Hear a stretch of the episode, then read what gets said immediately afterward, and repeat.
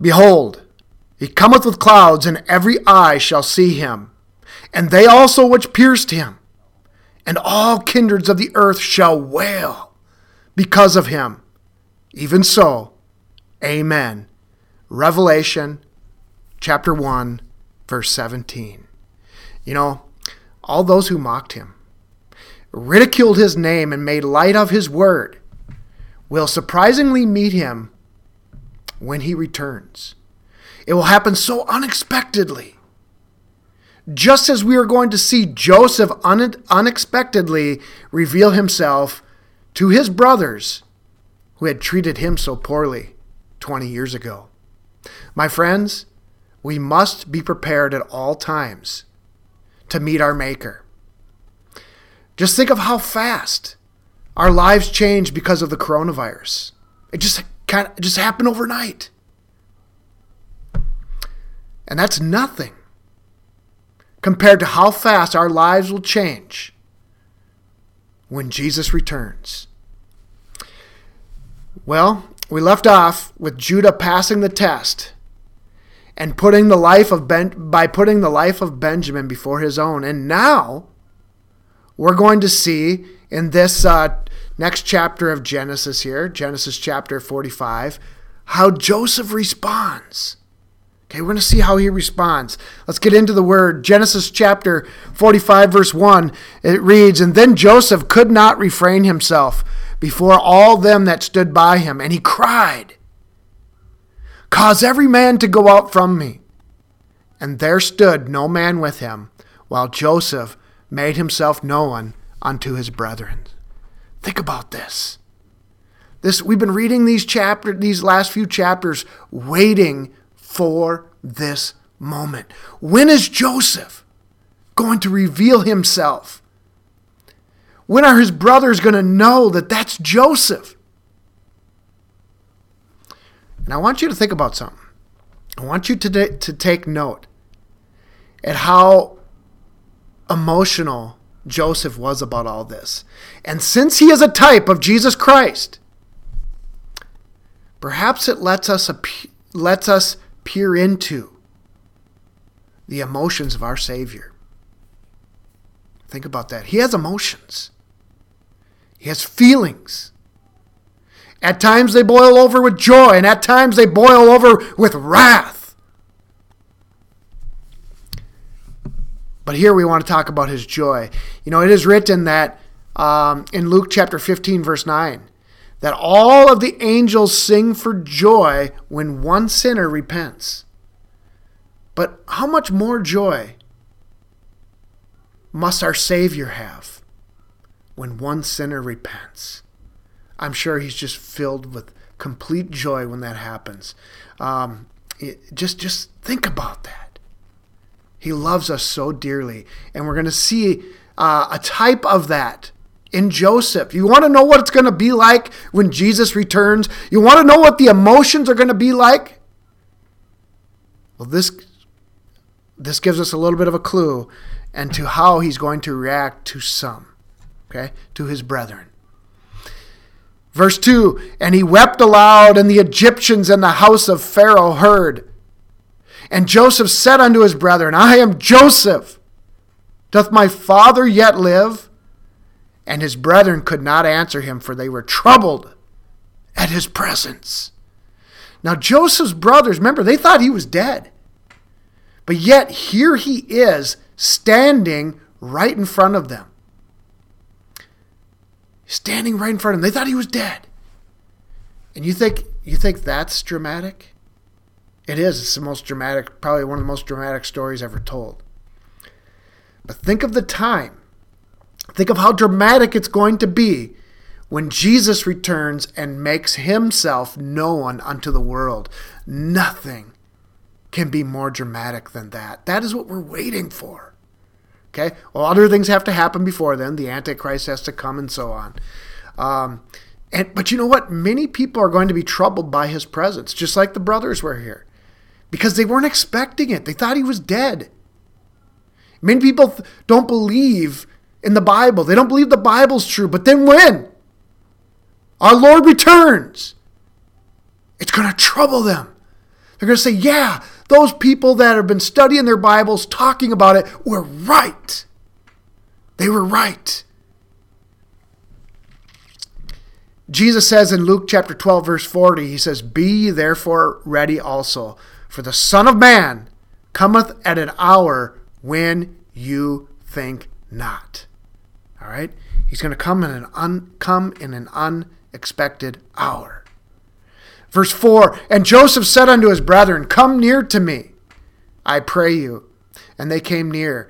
And he said, I am Joseph your brother, whom you sold into Egypt. Think about that. Think about what might have been going on in the minds of their brothers, of his brothers. The guilt and the shame that they must have had for what they had done to, Be- to, to Joseph 20 years ago. And now here he is, the Savior of the material world at that time, the Savior of Egypt and the world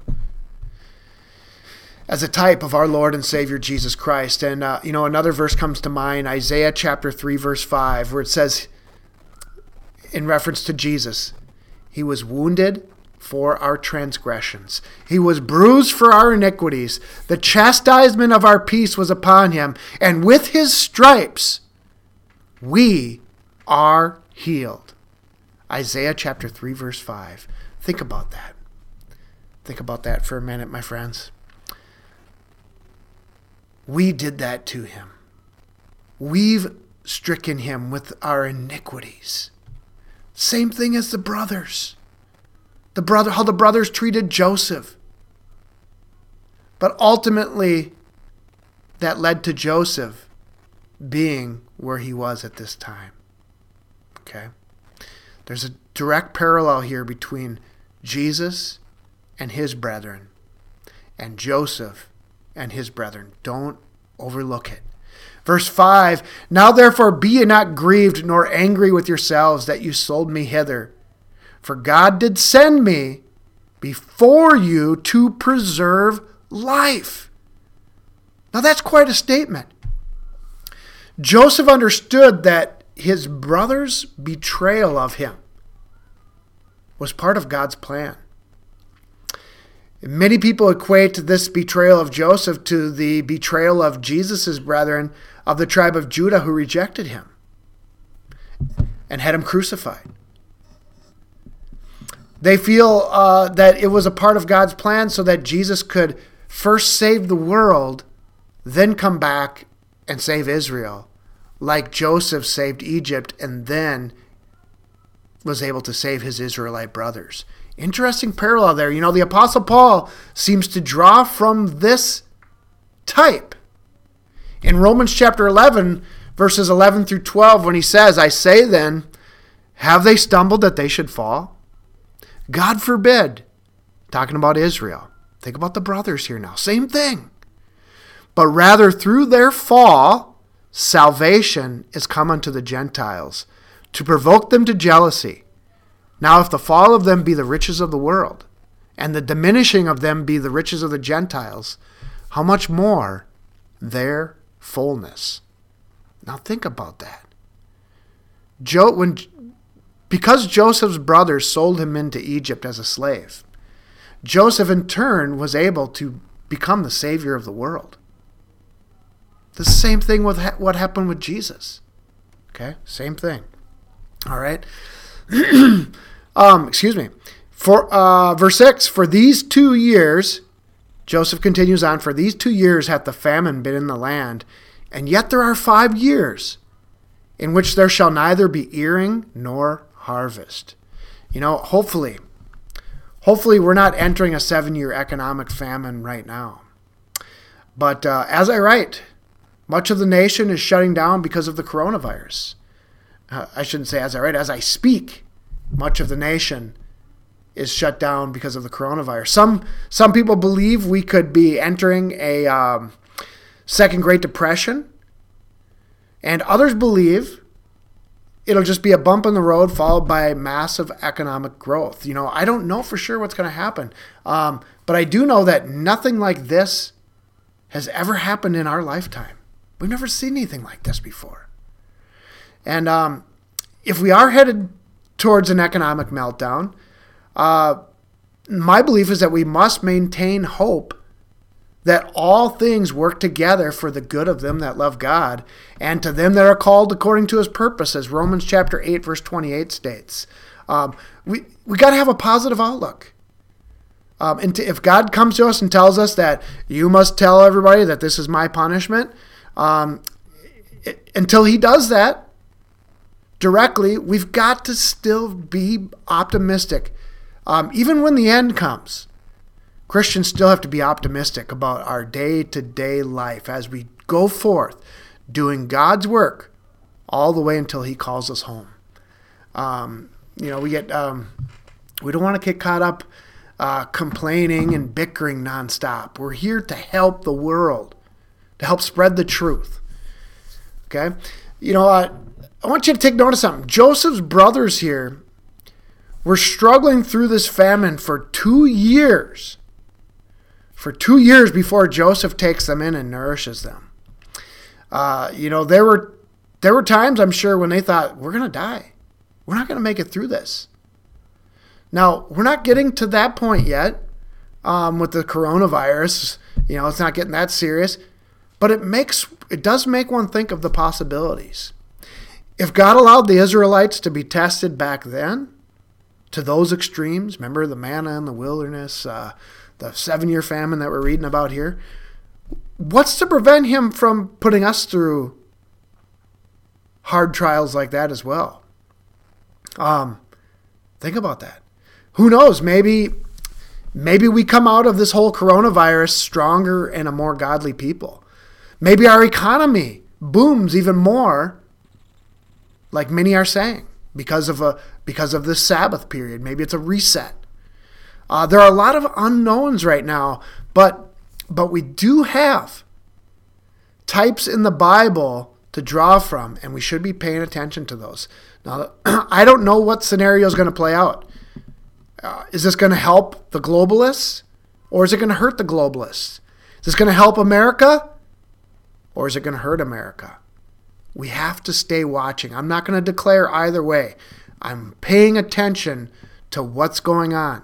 My gut feeling says this helps America in the long run because we're back to uh, uh, families and so forth. And um, and, and the reason why I, this is my personal belief as well I'm not saying this is the official belief from God. Um, the reason my personal belief is that the my personal belief that the coronavirus actually helps us and hurts the globalists is because I just see God moving against the globalists right now, especially after the miracle election of 2016 uh, of Donald Trump beating Hillary Clinton. Could you imagine what things would be like right now if Hillary Clinton were in office? I wouldn't even want to know, okay? So I have a hard time because of that, because of how God's moved thus far. I have a hard time believing God will then bring us backwards in this fight for American independence, American freedom, and to cleanse the morality of our people. Um, I believe, I believe we're we we could be going forward in a big way. Okay, but I caution, you know, um, I, am cautioning you again. That is only my personal gut feeling based off of my biblical, based off of my accumulation of biblical types and examples and trying to align them with what's going on. Okay? But you must make up your own mind as a watchman who studies God's word and um, and tries to put things together. But you know what? Hey, if we differ on this, no big deal. We're not all going to see this exactly the same. Some people are really doomsdaying this, and other people are saying this is going to be the greatest thing that's ever happened to America after it's all said and done. Uh, we, we shall see. Uh, verse 7 And God sent me before you to preserve you a posterity in the earth and to save your lives by a great deliverance. You know what? I tell you what, a lot of people in this country, there are a lot of people in this country who viciously hate Donald Trump uh, even his fellow countrymen, even a lot of Christians, because they expect him to be some perfect saint that's never sinned before. Um, Though his stated mission is to make America great again. What's the hate about that? If you live in America, isn't that what you want? Don't Christians want more freedom to spread the gospel? Don't Christians want the government off of our back? I mean, all those things he's doing. Don't Christians want good, solid Supreme Court justices? Uh, and, on and on the list goes. But the you know you, the most Christians are in, are are in with this, are on board with this, but um, the liberals they seem to hate this man with a vicious hatred, even though he wants to make their country better again. It's bizarre. It's beyond me. Okay, um, am I am I trying to say that Trump is a savior? No, no way. Okay, but but God can and does use people to fulfill His will. All right, it's it's hard for me to ignore that that might be going on as I speak. Okay, it's hard for me to ignore. Moving on, verse eight. So now it was not you that sent me hither, Joseph explaining here. It was it wasn't really wasn't you guys that did this, even though you did it, but God. And he hath made me a father to Pharaoh and a and Lord of all his house and a ruler throughout all the land of Egypt. Okay, so think about that. The, Joseph is saying, hey, this was part of the plan. I know you guys did this, and it was your emotions and your, your sinful emotions and your sinful feelings that did it, but ultimately, God was in control. This was meant to happen. Okay? So, eh, eh, look at, look at the position Joseph is in. He is now in a high position in Egypt, and he's sort of like a father to Pharaoh. He's he was showing Pharaoh the way, showing Pharaoh how to get through the famine, and so forth. Amazing. God can raise up his own. Be like a Joseph. Look at Joseph's life. Model your life after his. He didn't start crying and complaining after every bump in the road, after every hard trial and temptation. No, he stayed faithful and he stayed obedient and he stayed in the field, so to speak, working, making the best of it. My advice to Christians today during this coronavirus shutdown is don't just complain about it. Don't say, oh, this sucks. We got to sit here. I'm so mad. I'm so angry. Um, but make the best of it. Now, I'm not saying, hey, just never complain if the government's encroaching upon its po- uh, our freedoms and so forth. But right now, I really feel that this is this is a it may be hard for many people economically, many people's health may be affected, but as far as the overall condition of our nation, it's almost something that we needed to happen, the coronavirus. Okay? Just as the world possibly needed this famine, this 7-year famine back then, so that God could take Joseph and use him to save the world to be a testimony unto the truth. Okay? Lots of opportunities at this time. Verse 9 Haste ye and go up to my father and say unto him, Thus saith thy son Joseph, God hath made me Lord of all Egypt. Come down unto me and tarry not. So Joseph says, Hey, hurry up. I want you to go back and get daddy. Okay? Bring our father here. I haven't seen him. I want to see him.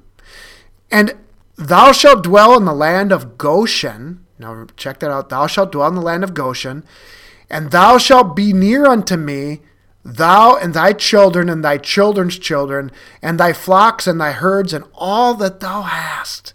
Okay? Think about that.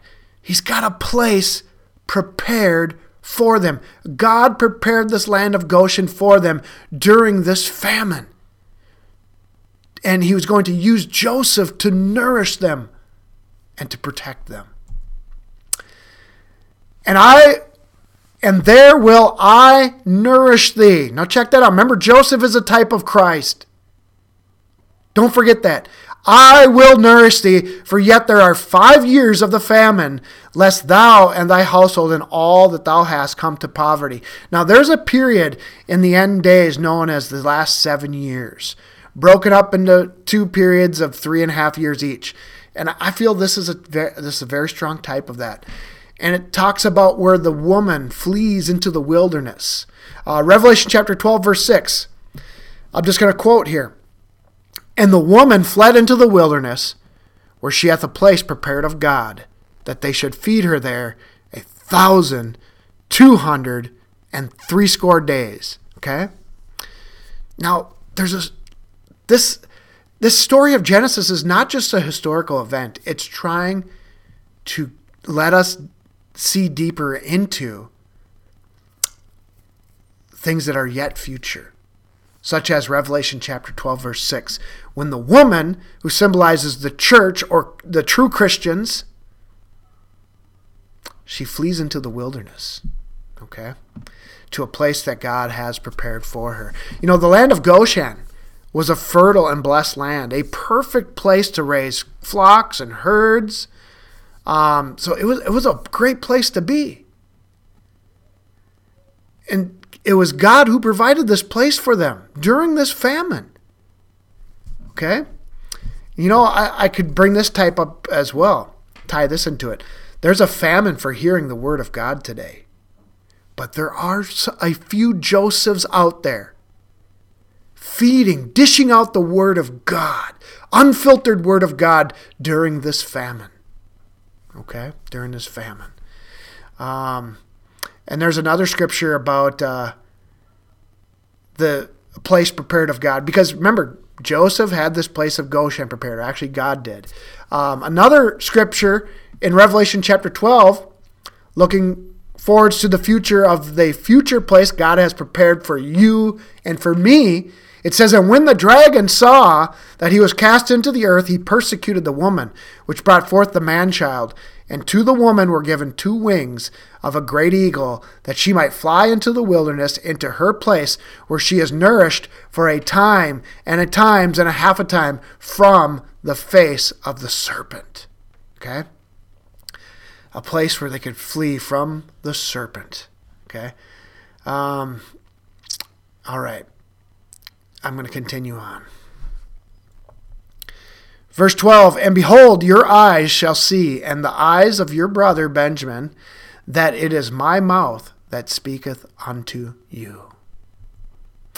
And you shall tell my father of my of all my glory. Now check that out, of all my glory in Egypt, and of all that I have seen, and you shall haste and bring down my father thither. Now think about this. Though Joseph was despised by his brethren years ago, he had gained much glory among the Egyptians. They looked up to him and honored him for his wisdom, his prudence, and his faith. And think about this there's a type here. After the Israelites in the book of Acts rejected the gospel of Jesus Christ, Jesus gained much glory throughout the other nations as they accepted the gospel. Interesting. Very interesting stuff here. Okay, verse 14. And he fell upon his brother Benjamin's neck. Joseph, you know, he's crying on him here, and wept. And Benjamin wept upon his neck. What a reunion. What a reunion. Moreover, he kissed all his brethren and wept upon them. And after that, his brethren talked with him. Such, I mean, think about this such wonderful grace and affection that Joseph shows unto his brothers here, even after what they had done to him 20 years ago. And drawing the parallel between he and Jesus. Think of all the grace our Lord Jesus Christ has shown us after all that we've done against him. Verse 16, and the fame and the fame thereof was heard in Pharaoh's house, saying, Joseph's brethren are come, and it pleased Pharaoh well and his servants. Because Pharaoh's a good guy. He was happy for Joseph. His servants were as well. Because Joseph was a great godly example. Okay? He was a very profitable servant. And he earned respect among the Egyptians. Think about that. If you are profitable in all that you do in this life, you have the opportunity to influence people like Joseph did. Whether it's your place of employment, your community, your family, you name it. Be a Joseph. And Pharaoh said unto Joseph, Say unto thy brethren, This do ye, lade your beasts, and go and get you unto the land of Canaan. And take your father and your household, and come unto me, and I will give you the good of the land of Egypt, and you shall eat the fat of the land. Now, now Pharaoh was willing to a, a, a pagan king here was willing to provide the very best for the Israelites. But you know what? It was really God working through Pharaoh to get all this arranged. And you're worried about what's going on in the world today? If you are, you shouldn't be. All things work out to the good of God's people.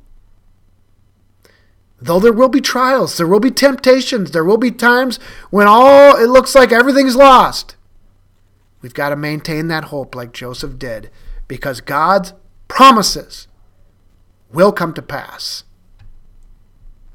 Verse 19, and thou art commanded, this do you take ye wagons out of the land of Egypt for your little ones and for your wives, and bring your father and come. Also regard not your stuff, for the good of all the land of Egypt is yours. Now, some say, well, America's not a Christian nation. It's not, uh, uh, you know, it's it's a secular nation. All these types of things. Well, there's a, uh, people make that argument. Okay, I believe this is a Christian nation founded by the church, uh, by the early pilgrims. But nevertheless, let's just say, let's just say they're right. It's still there. Still has never been a nation like this in history that has protected, that has provided a place of protection for the true church, for God's people. I mean, that's amazing. That's really what Joseph did here. He provided a place for the Israelites to be in. And there's something interesting. For 400 years. Did you know that it's been 400 years since the pilgrims founded America. Interesting. Interesting times we're living in. In 1620, the Pilgrims landed on Plymouth Rock, giving birth to this nation, America, in the wilderness. A place prepared of God where they fled. But those 400 years are up. Could it be possible God's moving us to something else? Is it possible that God could be moving us to the true promised land? That that would be that would mean that the end would be coming soon and we would be experiencing a second Passover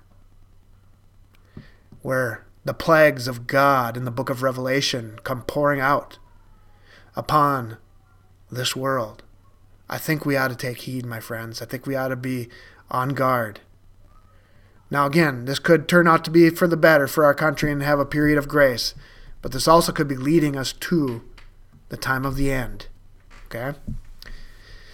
And the children of Israel did so, and Joseph gave them wagons according to the commandment of Pharaoh, and gave them provision for the way. To all of them he gave each man changes of raiment. To Benjamin he gave 300 pieces of silver and five changes of raiment. Now, 300 pieces of silver. That's an interesting number because 300 is 10 times 30 or 10 times the price of a slave. Remember, Joseph was sold into slavery? Okay. Um, interesting biblical numerics here. You can do with it what you want. Five is the number of grace. But, you know, just as Benjamin, now there's another important thing I want you to see here. Just as Benjamin gets an extra blessing for not having sinned against Joseph like his brothers did, because Benjamin didn't have anything to do with selling Joseph into slavery. Maybe he did the, re- he really rewarded him here with this uh, seemingly a numerically significant meet with a seemingly numerically significant uh, attachment to this award. I don't know if I said that right, but we'll go with that. So, those who stay true to Jesus throughout their lifetime now will indeed receive an extra blessing. Revelation 15 talks about that, okay? So, Joseph gets extra uh, and so on. Verse 23 And to his father he sent after this manner ten asses laden with good things of Egypt, and ten she asses laden with corn and bread and meat for his father by the way. Okay, all these gifts he's sending, it just shows the richness and the glory that Joseph had in the land of Egypt. Um, 10 also is an interesting number. Later on, we hear about the 10 tribes of Israel who were separated from Judah and Benjamin. 10 is also the number of testimony. And these, so these gifts, again, these gifts from Joseph were sent as a witness or as a testimony to Jacob that Joseph was yet alive. And not only was he alive, but he had prospered and had uh, ri- risen to a place of power and influence. Verse 24 So he sent his brethren away, and they departed, and he said unto them, See that you fall not out by the way. Now, I believe this I believe Joseph is just telling his brothers, "Hey, be careful. Get home safely and make it back." Okay? It's a big deal to Joseph. He wants to see his father again. To to kind of close this this dramatic story out. Verse 25 And they went up out of Egypt and came into the land of Canaan unto Jacob their father. And told them, the Israelites make it back, right? His brothers, and told him, saying, Joseph is yet alive, and he is governor over all the land of Egypt. And Jacob's heart fainted, for he believed them not. Okay? Unbelievable. How, can he believe that? After all these years. Verse 27 And they told him all the words of Joseph, which he had said unto them. And when he saw the wagons which Joseph had sent to carry him, the spirit of Jacob, their father, revived. Now think about that. In Jacob's doubt, he fainted. But in his faith, he revives. Now, there is a lot more than meets the eye in these Old Testament stories, and I don't have time to get into all the details. But this must have been quite the sight, you know. This would be like seeing this entourage come with these wagons and all these gifts. This would be like having Air Force One land in your backyard or on in, on your street to pick you up. This is a big deal. Okay, big deal. Verse 28 and Israel said, it, it is enough. Joseph, my son, is yet alive. I will go and see him before I die. Okay.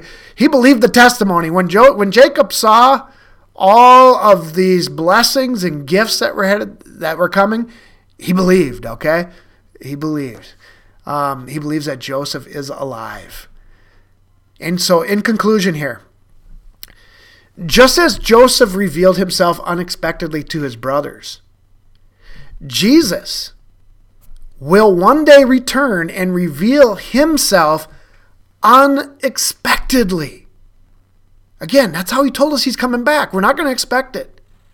Could be three and a half years from now, could be seven years from now, could be a thousand years from now. The question is will you be ready? Have you studied and applied the Word of God to your life? Because if you haven't, that's not a good way to meet your Maker. So stay in His Word every single day so that you can be a Christian overcomer. We hope this message was a blessing to you. If so, please like, share, and leave your comments below. We'd love to hear from you. Until next time, my friends, stay in His Word every single day so that you can be a Christian overcomer.